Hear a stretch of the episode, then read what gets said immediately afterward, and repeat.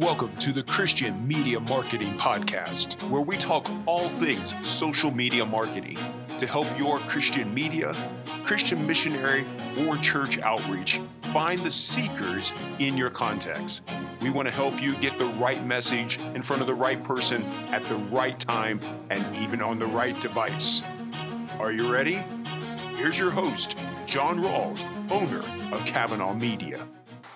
Hey there, welcome to the Christian Media Marketing Show. And thanks for coming back. If you follow this show and listen to the podcast or the YouTube feed, you will know that I have been on furlough, on sabbatical, on a break for the last couple months, actually, and am just now getting back into the saddle. Now, truth be told, I did slowly come off of the sabbatical. It's kind of like fasting. It was one of those deals where it's like, all right, well, I, I don't want to go from nothing straight to full on schedule, which is where I'm at now, without having kind of a break in period. And so there was some travel, a little bit of work that I was doing in, in the month of August, but slowly but surely I was coming back in. And so that was the the break in period for me. So I know I have missed being able to share with you all. I hope that the, the, the show, the podcast, the content will be a blessing to you. And so I'd like to start back in and letting you know a little bit, just a couple things real quickly about maybe what I've learned, but also even with the show itself, it is going to be changing just a little bit. First things first. I've already been asked multiple times, what did you learn or what was the biggest takeaway from your sabbatical? And that's really a hard question. I went into it with a long list of things I wanted to do and accomplish and learn, and very few of those things did I actually get to do. I did read a lot. I believe when I was looking through all my notes in Obsidian, it's close to 42, 43 books or really long, long articles that I went through, digested, thought through, took notes through, tried to link everything together. So that is one thing that I was able to do was spend a lot of time thinking. The other one that I would say that was the biggest help benefit to me was that I actually was able to sleep. I have fought insomnia for a long time. It's maybe you're like me, but I as soon as I lay down flat, ready to go to sleep, that's when my brain goes, no, let's think about this and that and all of these imagined pains, even sometimes, or things that could be. The result of that is that an hour later, I'm still laying there, not asleep. When I went on furlough, after about a week, what I noticed was that I started to just sleep and wasn't using an alarm clock. I was still waking up early, but I was waking up refreshed. I have one of those sleep number beds and it keeps track of your sleeping rhythm and all of that. And it just kept saying every day, this was your best day. This is your best week. This was your best month of sleep ever. And I believe it. It was fantastic. And, and I hope that I don't fall back into bad rhythms and bad practices and stress and things that cause me to lose the value and the benefit of sleeping a lot. And so that's the biggest one that I took away from my sabbatical. Now, what I'm wanting to do with this show, we have started up. Sean and Joel and others on our Kavanaugh team are really contributing to it a weekly marketing newsletter. It's got what we've gone through and curated are the most current things that we see and it is changing all of the time. Now, that's one of the reasons why I believe our Discover Jesus initiative, our DJI thing in multiple countries, which that has continued to expand. As I'm recording this today, we are launching a brand new coalition, a group in a brand new country. So super excited about that. If you're interested in that, being a part of it, reach out to us here at Kavanaugh. But I think most teams benefit that way. Like I know there's just so much of the intricacies that are always changing. So we try to take that burden off people. Another way we do that is by providing this weekly training. And so you can go to our KavanaughMedia.com website and you can sign up there and it will come out every Friday this marketing rundown of information. So it, it had us thinking, well, what do we do with this show? I don't want to keep talking about the same things that the, the stuff that's being put out in the newsletter is talking about.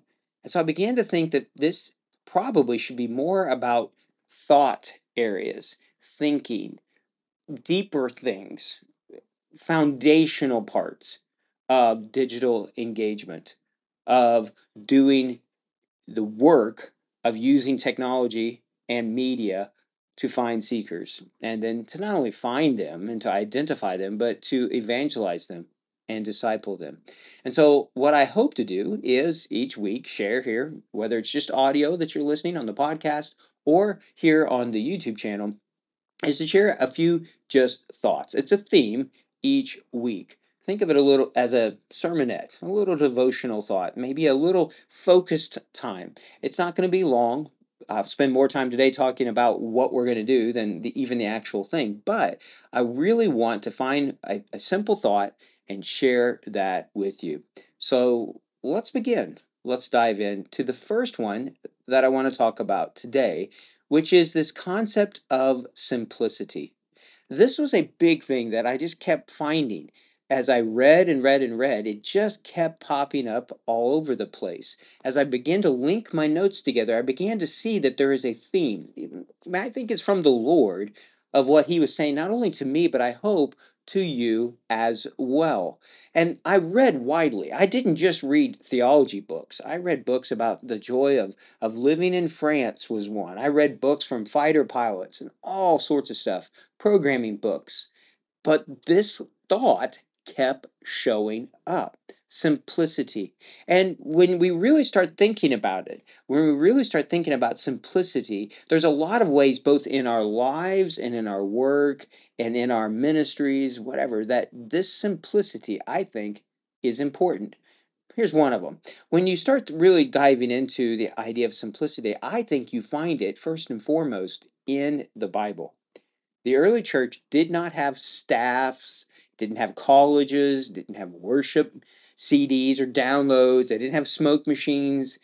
Uh, they didn't have five part series that I can see. I mean, you got one, two, three, maybe with books, but there was, was not tons of Bible translations. In fact, the Bible wasn't even completely the canon formed yet.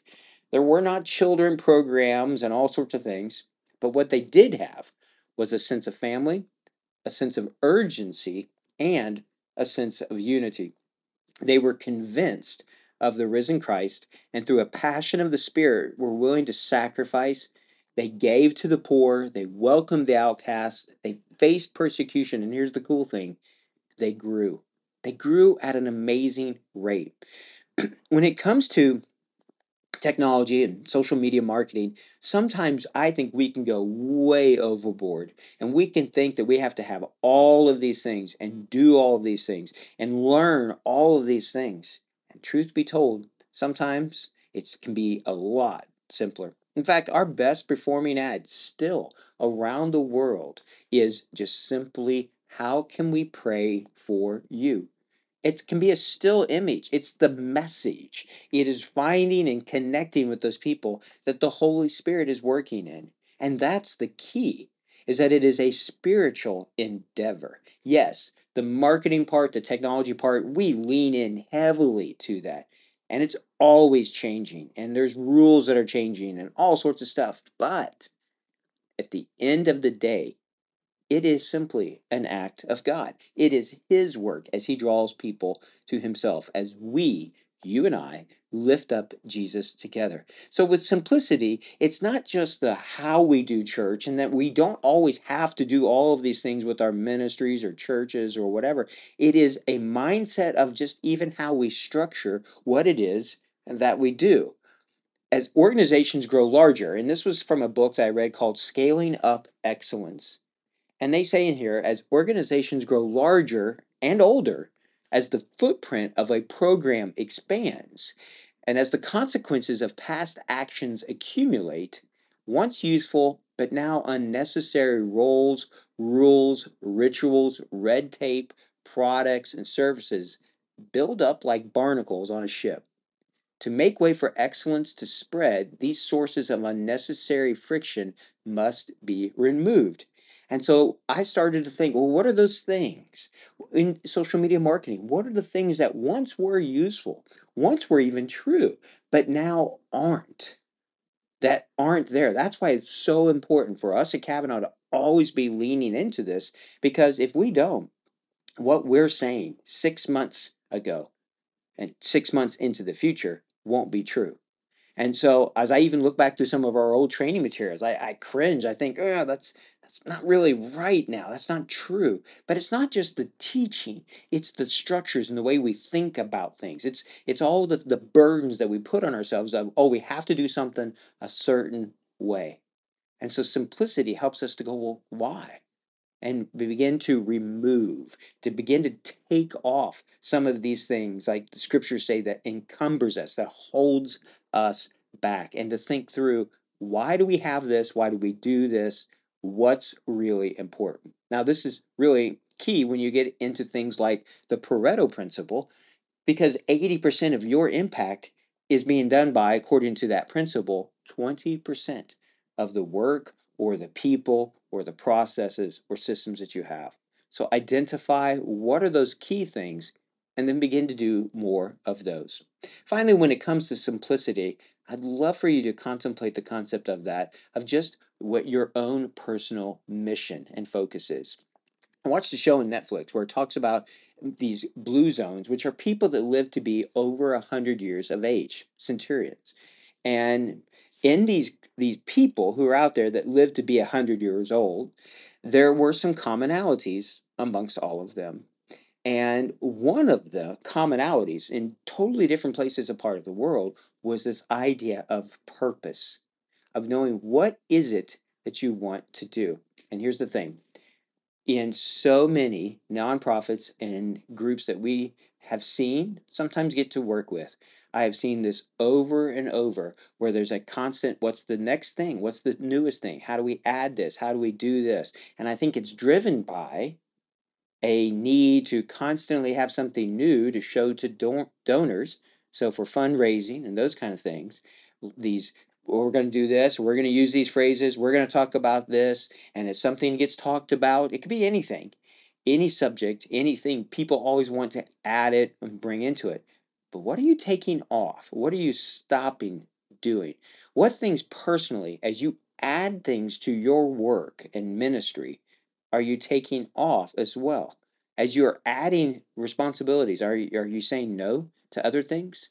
The Trappist monk Thomas Merton wrote this To allow oneself to be carried away by a multitude of conflicting concerns, to surrender to too many demands, to commit oneself to too many projects, to want to help everyone in everything, is to succumb to violence. We may ache for peace in the world, but many of our lifestyles are a form of violence to ourselves and those we love. And this was something that I really have tried to take to heart. What's really important?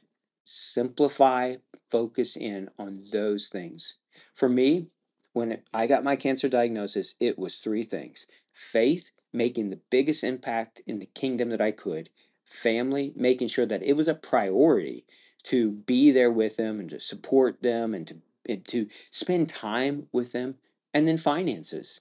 After spending a whole career and life with basically nothing in the, the, the, checking account and no savings or whatever else not a lack of faith but just a desire to be able to say lord if, if this if you call me home then i want to make sure that my family is taken care of that you will provide and give me enough that i can pass that on to them. Those became my focus and still is today. I'm so grateful for the opportunities to be able to lean into and do a few of those things and to simplify down and say, this is what I'm about, this is about what we are about, and really focusing that in. I hope that that is something that you are able to do as well to simplify, to niche down, to really focus in and say, this is what we're going to be about. This is what I am going to be about.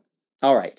Well, I hope that this concept of simplicity is something that resonates with you, that you'll think about. There's a lot more there, and we can share. I'm sure it'll come back into conversations, but I hope that you will listen in, subscribe, watch, be a part of this conversation that I'll be having each week, hopefully with you. And if there's others that you think might benefit from it, we'd love it if you'd share that with them. So until next time, just keep pressing forward, like I always say. Make Jesus famous, keep trying things, and no matter what, lift up Jesus, and He will do the spiritual work that you and I are trying to do. Until next time, take care, and God bless. Thank you for listening to the Christian Media Marketing Podcast. We hope you subscribe to it and that you'll share it with those who are also laboring for the Lord to find seekers in their contacts. May God bless you in all you do for Him and for His kingdom.